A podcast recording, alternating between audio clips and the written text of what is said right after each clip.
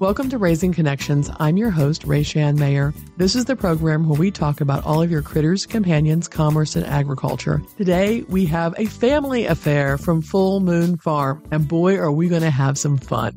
Sitting in front of me, could you introduce yourselves? Sure, Karen Fulton. This is Stephen Fulton, Karen's husband. And in our ears, we have their daughter. Could you introduce yourself, Woodge? I'm Woodge Fulton. I am the oldest daughter. We're missing our youngest daughter, Grace Fulton. First of all, we have to ask. We can't ask your parents, so we're going to ask you. You are a very accomplished rider, and how old are you? I am 28. One of the conversations we were having off air, and if anybody wants to see the picture, we're going to take a picture of your parents holding you up on the equerry when this is finished. If you want to see and you're listening to this podcast and you want to put some names and faces together, we'll have them for you on the website. When you decided to start writing, you almost didn't have a choice because you grew up with this. And you grew up in a very different environment than most of your cohorts in Howard and Carroll County, Maryland. At 28 years old, you are on the phone because you're in North Carolina. You are an accomplished rider, which is a small percent of the population. And my guess is you grew up very quickly because of the equestrian background. It was a great way to grow up, and I'm not sure they meant it, but our parents were encouraging of both my sister and I to do other things. And looking back on it, I'm not sure how they would have made that happen with their schedule, but they at least pretended to be genuine and say, if you wanted to play soccer, that's fine. But yeah, growing up on the farm was a great way to grow up. When they encouraged you to do other things, was it from a young age? Because you were born on the farm, but that was not their first careers. Do you think that your love of horses would have happened otherwise? Honestly, that's something I never thought about. Not having horses in my life is nothing I've even thought about. So yeah, I can't really answer that question. So our daughter has a very similar answer. She's like, well, we had horses when we grew up, but I didn't know I had a choice, but they were just here. So I think it was in the genes, and then part of the environment came together and it just kind of happened. As parents of someone who is a rising star in the field, what does it make you feel like? Proud. Yeah, both Woodge and her sister Grace, they've just been really good kids and really easy, and it just makes us really proud. When you see these young women out there competing and doing their thing, what goes through your mind as parents? Because you're both riders, you're both in the equine industry, and you met in riding lessons and farrier work. What goes through your head to see your daughters out there doing a sport that a lot of folks think might be dangerous? Well, it is. So's life, and so's driving, and so's your motorcycle, and so's dating. There are an awful lot of things that are dangerous. The girls are both very good at what they do. I remember at Iron Bridge, that was our scariest moment. That was the first time Woodge and her pony were out of sight because there were woods. Cross country. So we had people staked out at different jumps to report back to us to make sure that she made. So that was, again, as they've gotten older, it's gotten easier, I would say. That would have been pre-cell phone days. Oh yeah, for sure. That's even, that report was like back was not instant. Smoke signals, yeah, that was pretty nerve-wracking. So. Not to say that watching girls at upper levels can't be nerve-wracking. You know, it's easier to go out and look at those great big fences after they've jumped around successfully than ahead of time, which is really scary. But once again, they're prepared, they're smart. And they're well riding good horses. Yeah, and are well trained. How old were you when you set your first horse? Do you even remember? No, I do not. She had her first pony when she was 2 weeks old. We went and bought Obi. That was probably more for us. Well, more for me than for Wood. More for you. But 2 weeks old. But 2 weeks, that's pretty early. Her first horse show was at Garrison 4. She was 18 months old, and she fell asleep on Rascal because they took too long in the lead line. Oh, my goodness. We still have that ribbon. So it's the rhythm and the motion put her right to sleep. Yep. There you go. So can you tell us and the listening audience where you're at and what you're doing? Yep. I am in Aiken, South Carolina with 4 horses down here for the winter, which is sort of like January 2nd. And then mid-March, we will go to Carolina International, which is in Southern Pines, probably, 6 hours from here. And then from there, we'll head back up north and go home. We got a little bit spoiled. The last 2 winters at home have been quite nice. And I was starting to think, maybe I don't need to come down to Aiken. But luckily I did, because they've just had a bunch of snow. And while it was freezing cold and disgusting here, I didn't have much to complain about to the people at home because ground here doesn't freeze. So you can continue training and getting a head start on the season. So while you're in Aiken, you're not just training horses. What are you training for? We're training horses. The main goal is selling horses. I have 3 sale horses down here with me right now. And sort of, the U.S. is hard to sell horses because it's so big. So sort of Aiken, Ocala, and Wellington would be your 3 big sort of hubs for the winter buyers. So you can, sort of draw a large audience. And with there being a lot of horses here for sale, it's easy to get people on flights. You can come down, look at several horses in a day instead of, having to fly to one place where you're going to get snowed out and then another place where it's freezing cold and you only have the indoor. So like when we're done with this phone call, I'm going to take a horse to a farm next door. Someone's going to ride it there. That's like an agent. And then if that goes well, their clients will fly down on the weekend and try her again. And then there's lots of sort of schooling opportunities. Lots of shows every week. You can really do as much or as little as you want while you're down here. And then with my top horse, Cash Point, owned by Nelson Mornell, he is getting fit and getting ready to begin his season in 2 weeks at Pine Top and get sort of a head start on his competitive season. And Cash Point is photographed with you doing some beautiful jumps on the equerry cover here. The month of December has your picture. Tell everybody what discipline that you're working for. Aiken is known for so many winter. Hoffman, Aiken, that area is known for so many different types of horse training. What is your specialty? The picture kind of gives it away. My specialty is in eventing. So that's 3 phases, dressage, cross country, and show jumping. The dressage would be sort of the harmony and submissiveness phase, and the cross country test bravery and stamina. And then on the 3rd day, the show jumping is how well they were prepared for the cross country, how fit they are to continue, and their carefulness and agility over fences. And then throughout, there's vet checks to make sure that the horses are well and fit to continue. And this is part of the business that you've created and spun out of Full Moon Farm. Yep, that's correct. Could you tell us a little bit about that and how your husband's involved with it? Sure. So we run FMF Equestrian. My husband, David Tickler, is a Grand Prix dressage rider. And yeah, we have a training, sales, and competition business on the backside of Full Moon Farm. And it's great because we get all of the amenities of the farm without having sort of the high foot traffic of the busy lesson barn. It's good to have everything in one place. It makes it a family affair. It does. It does. You should see your mom sitting here on pins and needles. So when you say the backside of the farm, do you literally mean the backside of the farm? Yep. So sort of the main property, which was the first part that was purchased, has the majority of the horses and the paddocks, etc. And then the top 3rd of that, we have the arenas and the places to ride. And then in the middle of the farm is our giant cross-country course, hayfield, water jump, banks, all the fun stuff. And then on the back, it's probably not even a 3rd, but on the back side of the property, we have 15 stalls in our paddocks and some employee housing back there. So it's some days the hack to the arena is nicer than others, but it's nice and we're sort of secluded and our high maintenance horses can be looked after without having to worry about sort of the foot traffic and the craziness of all the cute kids. Can you give us the name that you have provided your business? FMF Equestrian. And the focus of that business is? The main focus is competition and training, and then sales are sort of secondary to that. Are you still actively competing? Your picture says yes. Yes, I am. Competed yesterday, competing on Saturday, competing Tuesday after that. Yes, lots of competing. And you've been very successful at the 5-star. You've competed at the 3-star. You've had many different areas. What's your favorite level?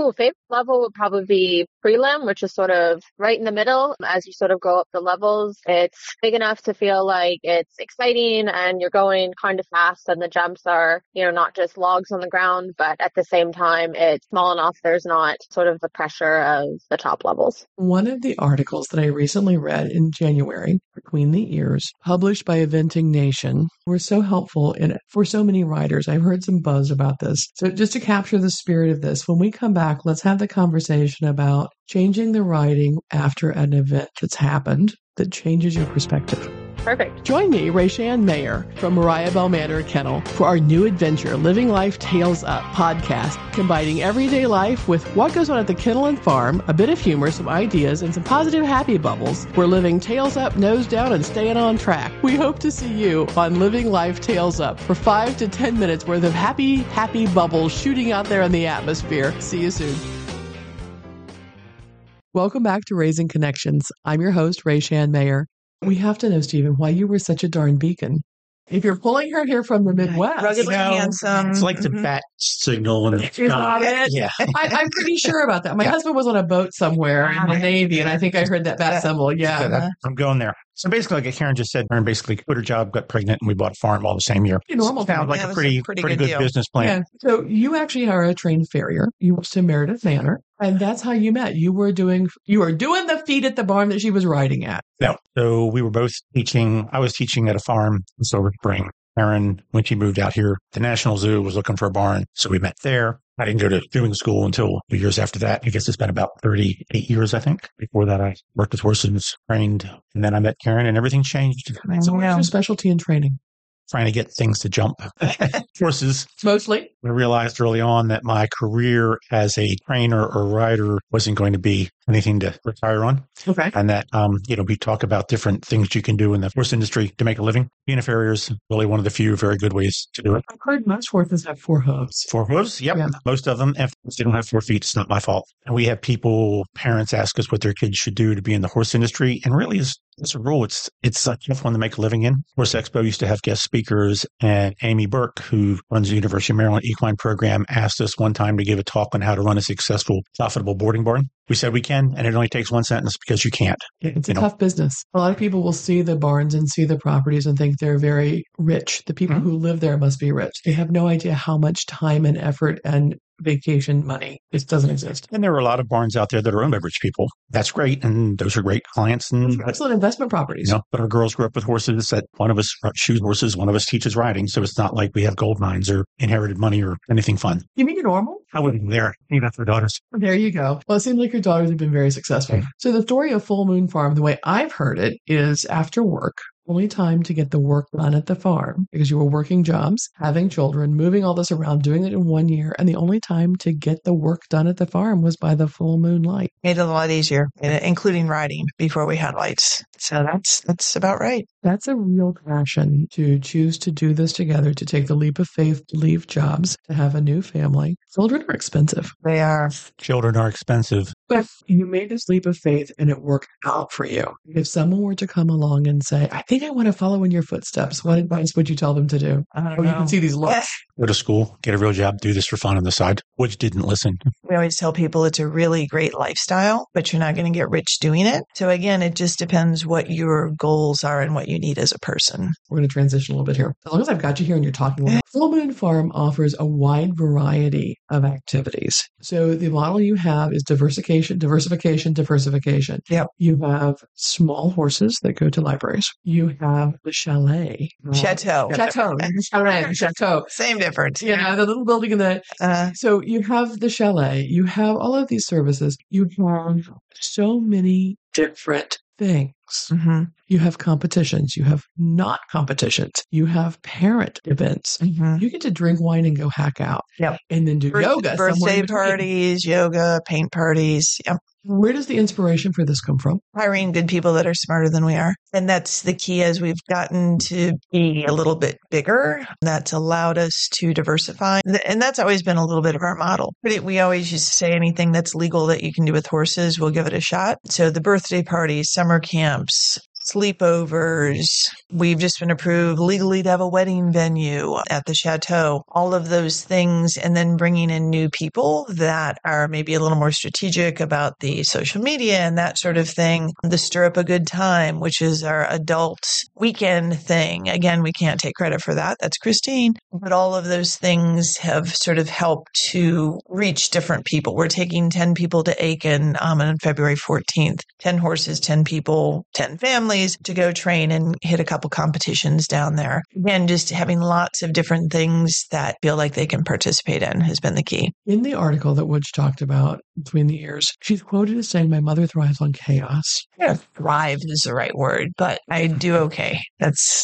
For some people, the amount of diversification that you have going on at Full Moon Farm may seem like way too much. But does it work for you? It does. It does. You see the nodding of the head. It does. And we have tried different things. We were a Pony Club riding center for a couple of years, which is a great thing to be. Pony Club is great stable management. Like, we love the model. We love the idea. But what we found is that it just conflicted too much with the things that we were already doing. So instead of being able to take adults and kids to an unrecognized competition, on the same weekend, there was a Pony Club competition, which would limit who we could take things to. And so we really felt like we were working against ourselves. although we loved the stable management part of it, we loved all that, it just took away from the other things that we needed to do, and we were eliminating people. So we didn't do that anymore. The diversification is what makes you thrive. I think so. You have no 2 days that are the same, I would think. No, not in exactly what we're doing. I mean, the lessons, keep running. We've still got that. We changed our scheduling system last year when we went to, it's called Hopti or Hopti, Hopti, which is out of Sweden or Finland, which allowed Ashley, who's our barn manager, HR person, it freed up probably 40% of her time that people can do its online scheduling, and it works really well. It costs us some money to do that, but that's also freed up so much time that no one wants to, it's no fun spend to do. On the phone returning calls over and over and over. So this sort of streamlined the whole scheduling thing, which was great, which was a huge thing. And now that people know how to do it, it's been a real benefit for us. So if we want to schedule and we want to come find out, where do we find you and how do we find out? We're in the equerry. You definitely have to see the equerry. Our website is fullmoonfarm.com, and that would be the place to start. And you can scan through that. And that would, if you want to schedule a lesson, that links you to the Hopti website, and you can go from there. And you can always pick up the phone and call us if you're not sure how to do that. Where are you located? You're actually in Carroll County. We're just over the line. We're in Finksburg. So we're very convenient to Baltimore City, Baltimore County, obviously Carroll County. We have a lot of people that ride from Howard County that take the drive north right up 32. And that please and thank you barn. I love that. It's one of the basics. It's important. Yeah. It's really important. So you come, you get some life skills, you get some balance, you get some people who might feel the way you feel, right? And you start building your community and you find your path forward. There you go. All the way from the old ones to the young ones. Yes. And we have young ones and old ones riding. I don't know who our oldest rider is, but I think we have people older than me. In their 70s. Yeah. We're doing it and having fun. In a barn, time is ageless. You just don't have to age long. It's funny when you talk to people sometimes who don't ride. They're like, oh, God, I'm 45 and too old to ride. It's like, yeah, don't talk to me about being too old to ride. Thank you for joining us. If we want to learn more about Full Moon Farm, where do we find you and how do we get in contact? Our website is probably the best link, which is fullmoonfarm.com. We're also on Instagram and also on Facebook. We've got a couple different Facebook groups, and you can also private message me, Karen Fulton, on Facebook as well. Phone number. And the farm number is 410-795-8371.